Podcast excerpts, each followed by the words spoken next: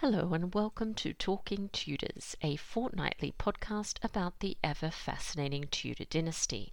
My name is Natalie Grueninger, and I'll be your host and guide on this journey through 16th century England. Are you ready to step through the veil of time into the dazzling and dangerous world of the Tudor court? Without further ado, it's time to talk Tudors.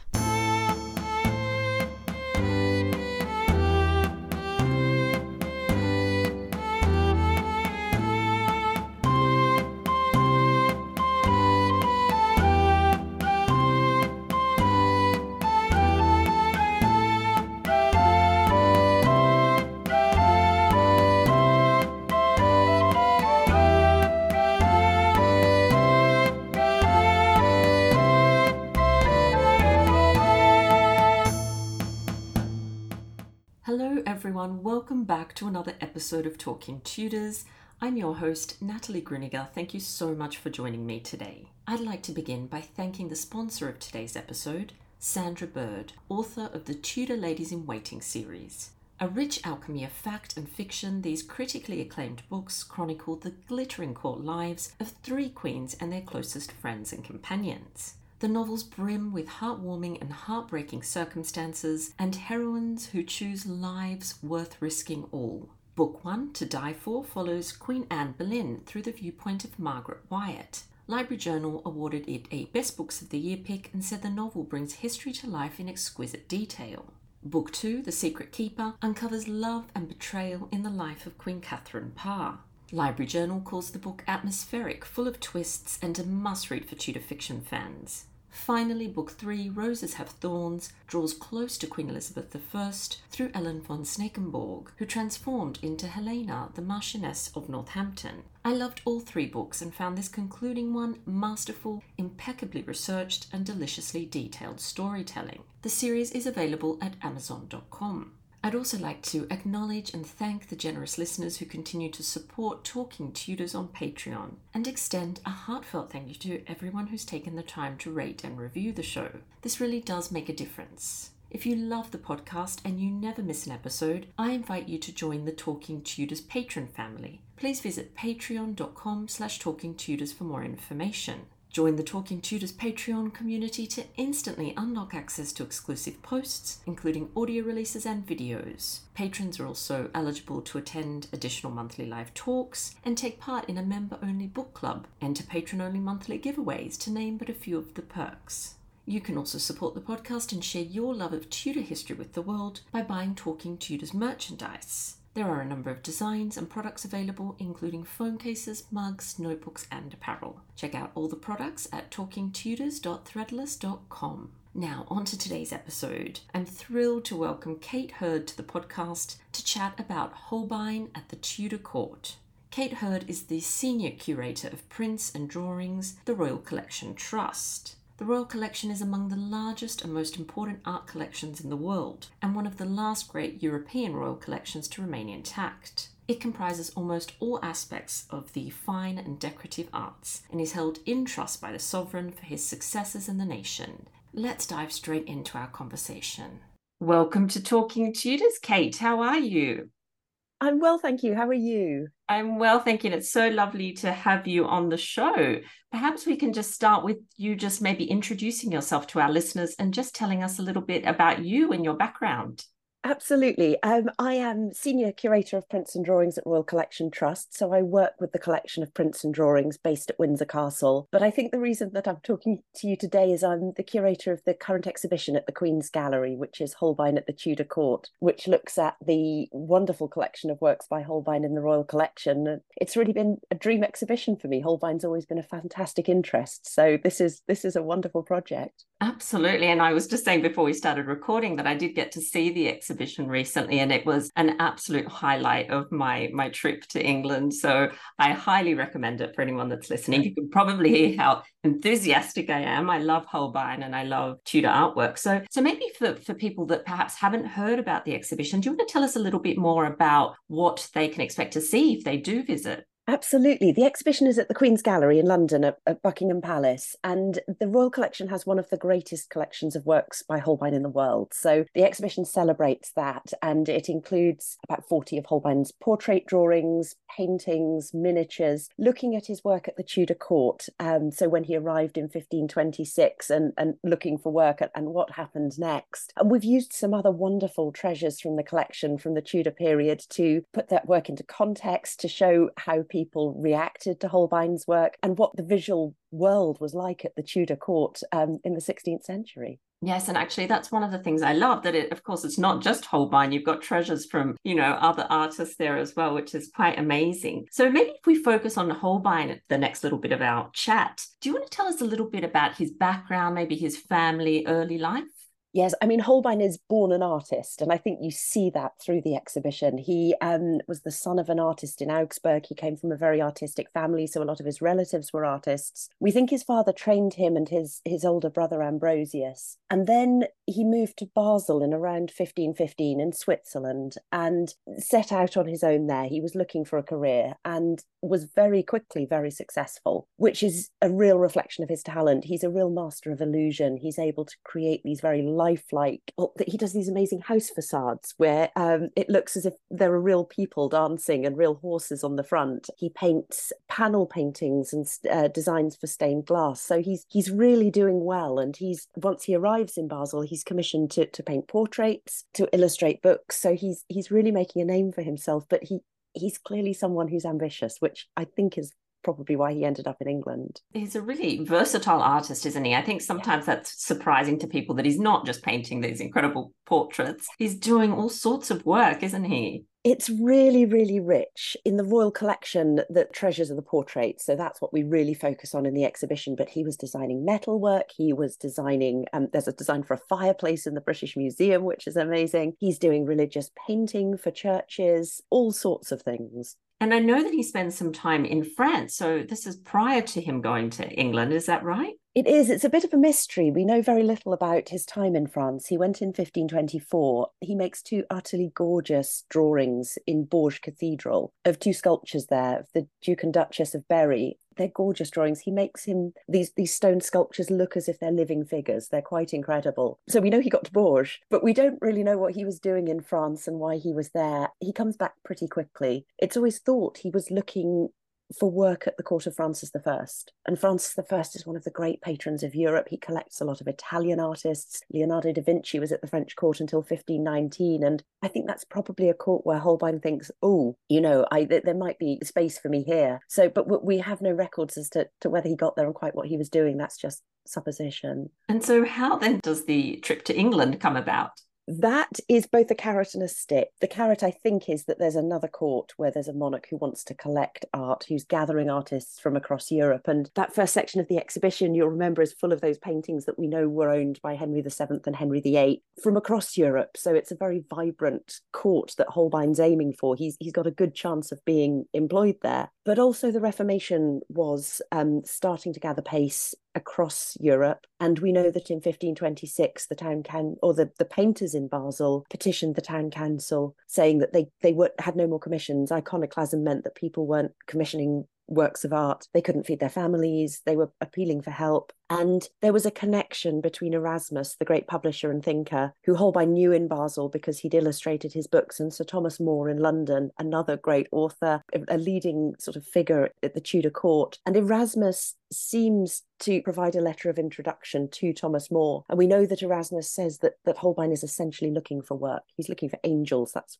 gold coins rather than angels. I always thought right. he was looking for, you know, people to paint, but he was looking for gold coins. So it's it's Holbein looking for work, but also I think looking for good work and looking for career progression as well. And so we know that Holbein, in fact, leaves England in, in around 1528. So do you want to tell us a, a little bit about that chapter of his life?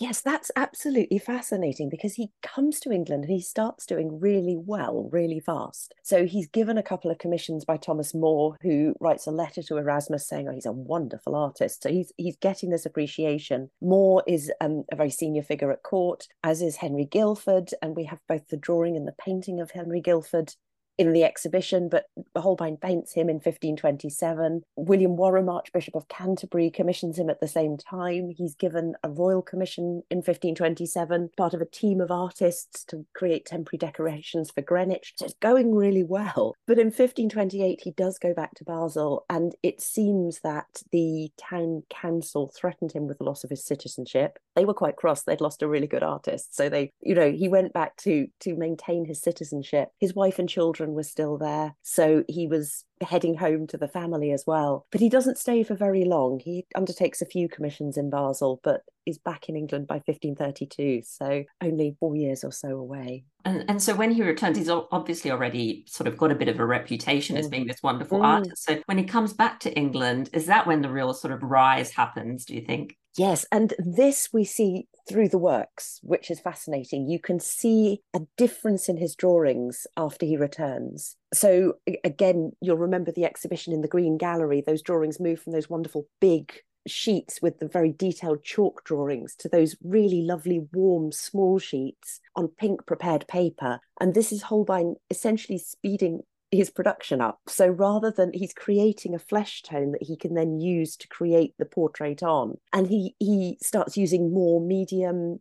Um, so before he's been using coloured chalks almost exclusively for those portrait drawings, and he starts to use ink and watercolour and metal point and all sorts of things. So we see him trying to speed his process up, but we also see a greater variety of sitters. So the men and women in that gallery include pages of the bedchamber, they include duchesses, they include authors, they include ambassadors. And it seems you can see his reputation spreading and you can see more and more people wanting a Holbein portrait. And, and, and so his practice among courtiers, among the Tudor elite is really, really taking off and expanding. And do you want to tell us a little bit more about some of his working practices? Because I know people are always so interested to know does he go to the client? Does the client come to him? Does he paint from life? How many sittings? All that sort of, you know, really juicy details. Absolutely. Um, and we have absolutely no documents at all for those juicy details. So it's all guesswork, which is almost more fun. If there was a letter describing a sitting, you know, it would be very easy. But we have one description of a sitting for Christina of Denmark when Holbein painted her we know that he had a three hour sitting, but we don't know if that's typical. We don't know if she said, You've got three hours, whether he said, My required time is three hours. We know he took portraits from the life, and the drawings that are in the Royal Collection are the evidence for that because those are taken with the sitter in front of him. And the exhibition looks really closely at his working techniques and how he put those drawings together and why he wanted may have wanted to do particular things. So we look at, at why he chose certain poses for people, why he chose certain, you know, chalk here, ink here. And yeah, you start to pull out that evidence from the from the works of art themselves. And I think the other thing that I find really fascinating is that process of refinement that happens from his what we might presume to be a first sitting and the sketches to then the final painting or whatever the, the final piece is. Do you want to tell us a little bit about that process? Yes, that is fascinating and that really characterizes Holbein. You can see, and we have three instances in the exhibition where you have the preparatory work and the finished portrait. So you almost see him starting with a blank sheet of paper and, and the, the portrait um, being completed. And you can really see how he worked on each one and how he, with Guildford, he changes the face. So in the painting, Guildford's face is much longer. He seems more authoritative. And that that's not just Guildford, that happens all around the paintings and drawings that we see. We see him changing and changing and changing. So, changing an aspect of a sitter's dress, changing an aspect of a sitter's appearance. We know he did that through his life because one of the drawings in the exhibition is of a man we've identified as George Cornwall. And if it's John, George Cornwall, that was made in 1543, which means it's one of the last drawings that Holbein made. And the finished painting is at the Stadel in Frankfurt. And that is different. George Cornwall has a, a, longer beard and different clothes, and the feather in his hat is different. So you get the sense that Holbein, even at the end of his life, is is making these changes. So you're not looking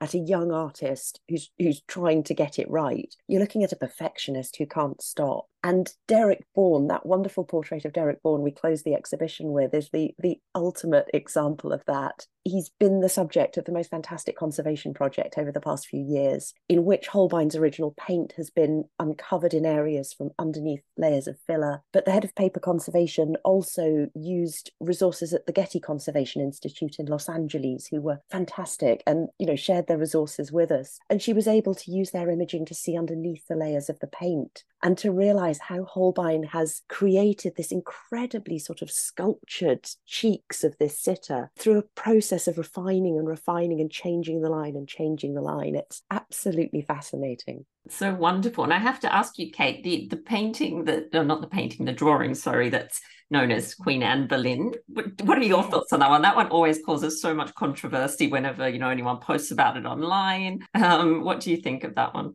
Absolutely. Well, we had to include it because it is such a famous drawing and, and people, you know, find it so fascinating. Everything with Holbein is open to debate. So there's no way that we can be absolutely certain. And everything we've put on the wall is there to say, look, let's have a conversation about yeah. this. But, you know, if you want my opinion, that's Anne Boleyn, which is yeah. really, really exciting. And I think oh, I think that it's Anne Boleyn for a number of pieces of evidence that come together to build this jigsaw that becomes quite a compelling argument for that being her. One of the things we did for the exhibition was to look at the, the drawing under the microscope because, of course, the issue for that is is the colour of her hair. Now she has brown eyes, so there's definitely there's no there's no question that the sitter has brown eyes, but Holbein built up his drawings in layers of colour and particularly his hair in layers of coloured chalk. And you can see in the exhibition a number of examples of that happening. And so he always starts with light and he works to dark. And when you look under the microscope, you can see that the drawing is rubbed and chalk sits on the surface of paper. It doesn't sink in. So it's very vulnerable to being, you know, sort of just rubbed off the surface. And I think that probably that dark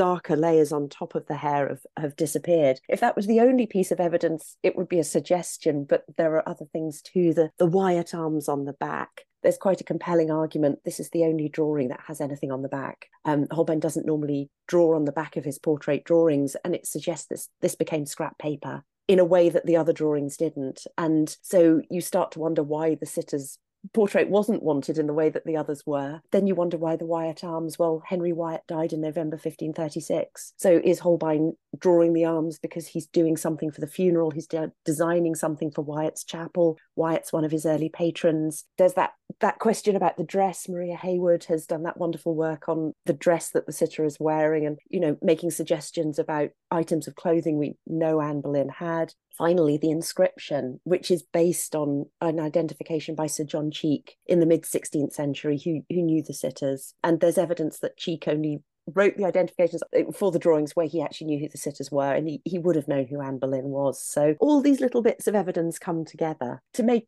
for me a compelling argument that it's Anne Boleyn. But you know, again, the fun is the debate, isn't it? And the and the discussion. Absolutely. I completely agree with you. I've thought that this is Anne for, for many years now, but I think you've just summed up those arguments so beautifully. So so thank you so much. What about if we talk a little bit about his patrons now that we're talking about Anne Boleyn? So who were some of Holbein's patrons at the Tudor court? You've mentioned a couple already. Absolutely. All sorts of people. Um, they are the Tudor elite because you have to be able to afford a portrait. So it's not a cross section of Tudor society, but there's a relatively wide band of people. So I mentioned pages of the bedchamber, William Reskimer, who's who's that wonderful chap we've got on the cover of the book with the most fantastic beard, who again we've got the drawing and the painting next to each other. He's a page of the bedchamber. And if you look at his life, you start to see him almost gathering pace in the mid 1530s. He's starting to gain appointments, he's starting to gain means of income, he's making a quite advantageous marriage. He takes someone to court over a gold chain, and you start to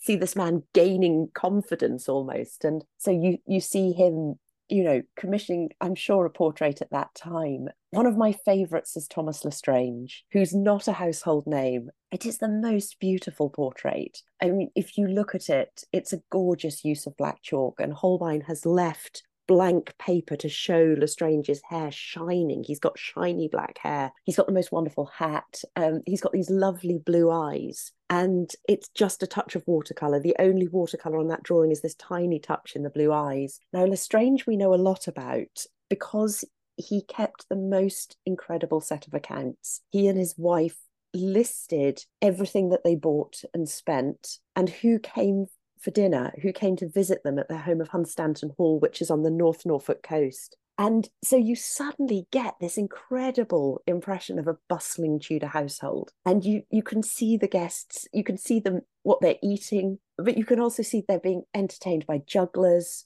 minstrels from the king, trumpeters from the Duke of Sussex who are clearly going around the country and stopping off at Hunstanton Hall. And when you start to look at the guests that Lestrange and Lady Lestrange are having for dinner and to stay, you see Holbein sitters all the way through. So you see Baron and Lady Vaux are their brother and sister in law. And they probably commissioned a portrait in 1535. Lestrange commissions his in 1536. Fascinatingly, the Lovells come for um, a visit in 1527, and Anne Lovell is being painted by Holbein for that amazing National Gallery portrait at about that time. William Parr, who's also in the exhibition, is a nephew. The Shelton and Boleyn families visit because they're local neighbours. The Duke of Norfolk is the local patron, and he and the Earl of Surrey sent gifts of of food. Duke of Suffolk, Lestrange rents lands for, from him. The rent for those lands is collected by a member of the Wingfield family, and we have a sitter of the Wingfields on the wall. So you start to see these networks, and the networks survive for Lestrange because we have the accounts. So you can create those those connections, but the accounts for all the other sitters are lost and you realize it's not the stranger's special but you know these amazing connections survive across the the gallery and uh, across holbein's work i think that a lot of his commissions must have been word of mouth. There are no documents, but you can imagine that those sociable occasions, people are sitting down telling their news, amazing artist. He's come from Switzerland, he's German, he's painting my portrait. Oh my goodness, you know, oh, it's on the wall behind me, you know, have a look. And people, I want one of those. And Holbein gets another commission. So all sorts of fascinating sitters. Yes, I, I, I love those accounts. I do know the accounts, and I study Anne Boleyn. I was so excited when I saw that the Boleyns were guests, or Elizabeth Boleyn was a guest. That was really really exciting because we don't often find her in the accounts, Elizabeth. So yeah. that was really exciting. And I was going to ask you why so many of his mm. sitters seem to be around the area of East Anglia, but I think you've pretty much explained it. So it seems to be a network of kind of contacts that are spreading the word about his um, reputation. Would that make sense? I I think so, but I think also that those networks existed across the country. I mean, I'm fascinated by the East Anglian connection. I am East Anglian myself, so it, it, feels, you know, there's something really lovely about about thinking about all those places and and and why they might have commissioned Holbein. I think also East Anglia is at the time one of the the richest areas of the country. So there were people there who were very prominent at court. The Norfolks are obviously very significant figures at court, or the, the Howards, the, the Howard Dukes of Norfolk. I think also there are quite significant collections with continental Europe through the ports in East Anglia. So a lot of the East Anglian patrons are used to receiving, you, know, um, the latest art from Europe. There, there's quite an enlightened community of patrons there. And that's not to say that there wasn't in other areas of the country, but having that wealth and that access to to art from across Europe alongside those networks, um, I think just created this this wonderful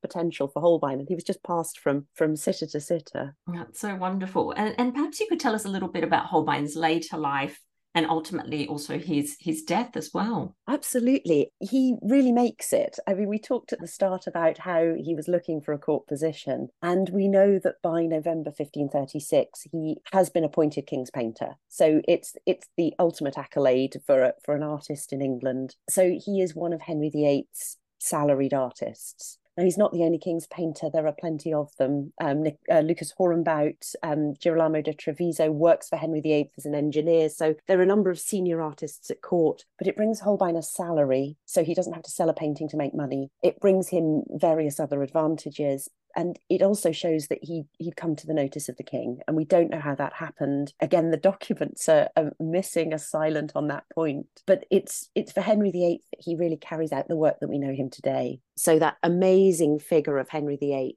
if you if you shut your eyes and think of Henry, you think of Holbein as well. And that was painted for the Whitehall mural, which was at Whitehall Palace um, until the fire in 1698, was a life-size mural in the Privy Chamber that later descriptions described people being terrified by it, really shocked by it, because they, they, they it looked as if Henry was going to move. He was a large, very imposing man. We've got that incredible suit of armour in the centre of the gallery. And you just get the sense of his physical presence. And Holbein really shows that physical presence. And of course, the mural oh gosh, if it survived, that would be incredible. We have that wonderful painting um, made in 1667, commissioned by Charles II, which shows us how it would have looked. So we're able to show the Whitehall mural and also its influence, because that is how Henry is shown. So there are so many copies and copies and copies of that painting. But we've also talked about Anne Boleyn and Holbein paints Anne Boleyn. He paints Jane Seymour. We've got that wonderful drawing in the exhibition um, made for the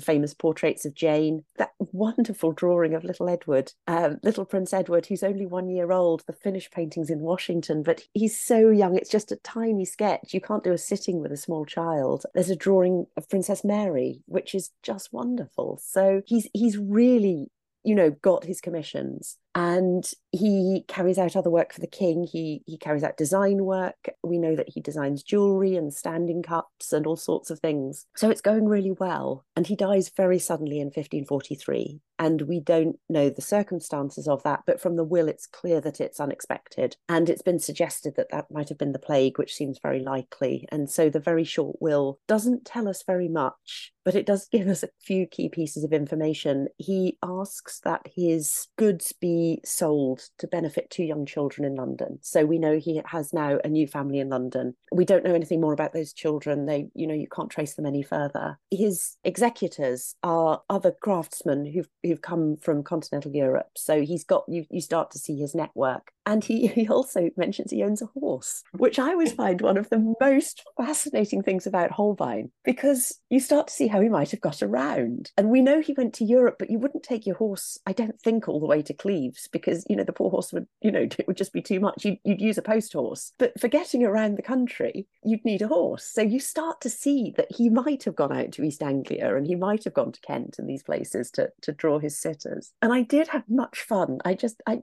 looked at other artist wills for the early 16th century because I thought I might try and look for another horse and I never found one. Now, a lot of artists only mention monetary, and this is quite common for wills. You know, they you know as well as I do. They um they leave things as mon- in monetary terms. You don't know what the possessions are. So it might be that every art- uh, artist owned a horse, but Holbein's the only one that mentions it. And I think that's fascinating. I love that detail. I'd actually never heard that before. And now, whenever I picture Holbein, I'm picturing him on a horse now riding around.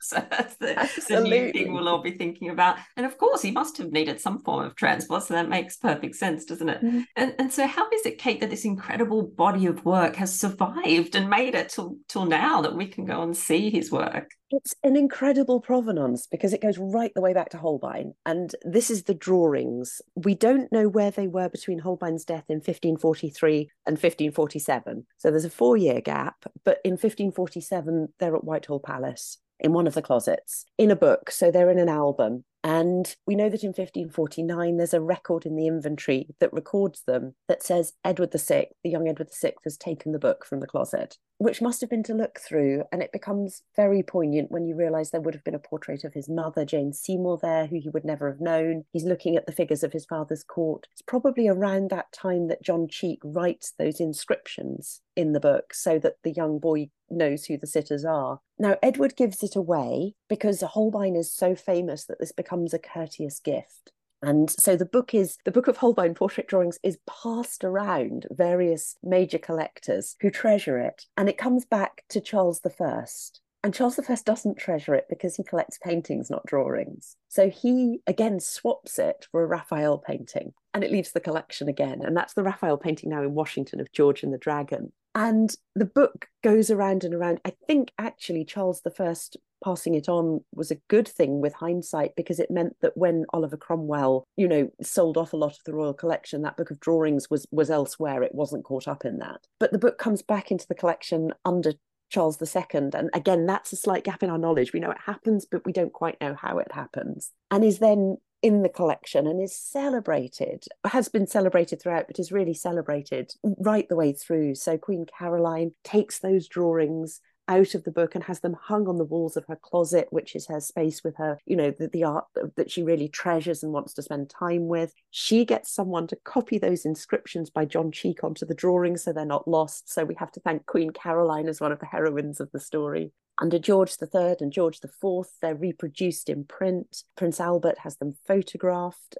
They're just famous drawings. It's amazing. It's the most incredible survival and the most incredible story. Absolutely wonderful. They have their own story, don't they? The drawings after. They really after do. Holbein. That's that's incredible. I love that. And I have a very tricky question for you. Do you happen to have a, a favorite Holbein piece? I know that's very difficult. Oh, terrible of me It- to ask.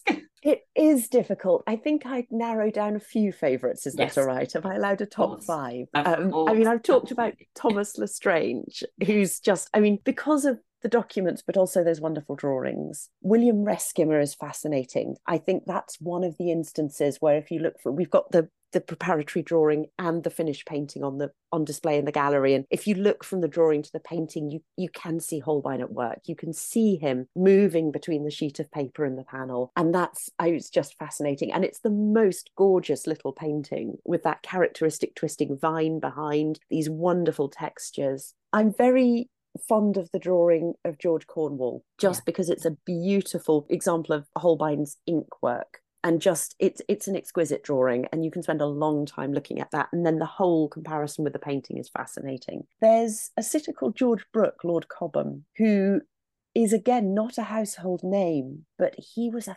fascinating man. He was a diplomat and um, he was governor of Calais and if you read the letters you see him exercising this incredible diplomacy to keep you know the, the tensions between the french and the english under control. He was very brave. He spoke out against an execution at the tudor court um, which was a very brave thing to do. And holbein shows him facing the front. It's a very frank portrait which captures something of Cobham's character, but also the play of light on his face is, is just exquisite. And also Derich Born, we've talked a little bit about Derich Born, that incredible painting and what Nicola in Paintings Conservation has discovered. Just looking at that portrait, she was able to take away that later paint and reveal Holbein's original painting underneath and the central section of the portrait and to see Holbein's original painting for the first time since probably the 18th century to know how Holbein put that together and just to look at that incredible portrait. I mean the the textures of the fabrics are incredible. He's dressed entirely in black but he's got black fur and black satin that shines and Holbein who's so brilliant at these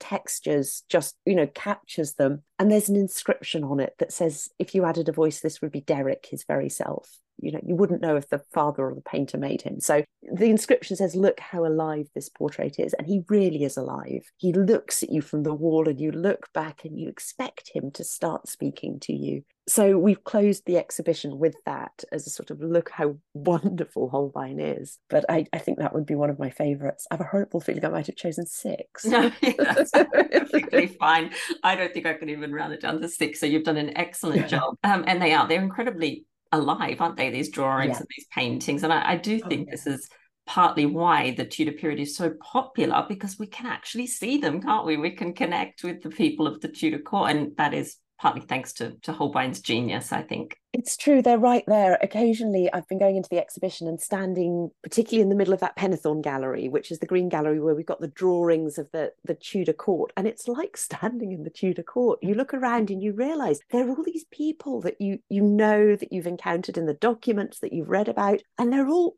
sort of standing round you. It's the most. I mean, it, it, I'm I'm loving going in and just spending time with them. And he really does he captures them and he captures something of their not just the way that their faces look he captures something of their interests and their concerns and they're, they're so evocative Absolutely. And now, do you want to just mention the publication, the wonderful publication that accompanies the exhibition that that people can buy even if they're not able to to actually visit the exhibition? absolutely it's a book that looks at holbein at the tudor court and focuses on the portrait so it's not an exhibition catalogue with everything it really homes in on those portraits and looks at at how how holbein worked at the tudor court so there's an essay that that talks a little bit about his work you know looks at that thing like the horse you know having Yes. a horse and this sort of thing and how his commissions might have happened um, and then there's an entry for each of those sitters full page illustration. Um, so yes, I mean it's a reflection of the exhibition, but also of the Holbeins in the collection and, and art at the Tudor Court. It's beautiful. I bought two of them. One wasn't enough. I don't know. I need two books at the same time. so it's just fabulous. Um, so when does this exhibition close? It closes in April on the 14th of April, so lots of time still to see it. And um, if people buy their tickets through the website uh, from Royal Collection Trust, they can get a one year pass. So um, you can come back and back and back. So you can spend a lot of time with Holbein between now and April. Oh, that's absolutely wonderful. And I cannot recommend it highly enough. It really was um, extraordinary to, to spend time with Holbein and his sitters and patrons. And it's been so wonderful to chat with you, Kate. Thank you so much for making time to talk Tudors with me. No, it's been a real pleasure. Uh, thank you for, for asking me. Well, that brings us to the end of this episode of Talking Tudors. Thank you so much for joining us. I absolutely love to hear from listeners, so if you have any comments or suggestions, or just want to say hi, please get in touch with me via my website, www.onthetudortrail.com, where you'll also find show notes for today's episode. If you've enjoyed the show, please share the podcast with friends and family, and don't forget to subscribe, rate, and review. I also invite you to join our Talking Tudors podcast group on Facebook, where you can interact with other Tudor history lovers and hear all the behind the scenes news. You'll also find me on Twitter. My handle is on the Tudor Trail and on Instagram as the most happy 78. It's time now for us to re-enter the modern world. As always, I look forward to talking Tudors with you again very soon.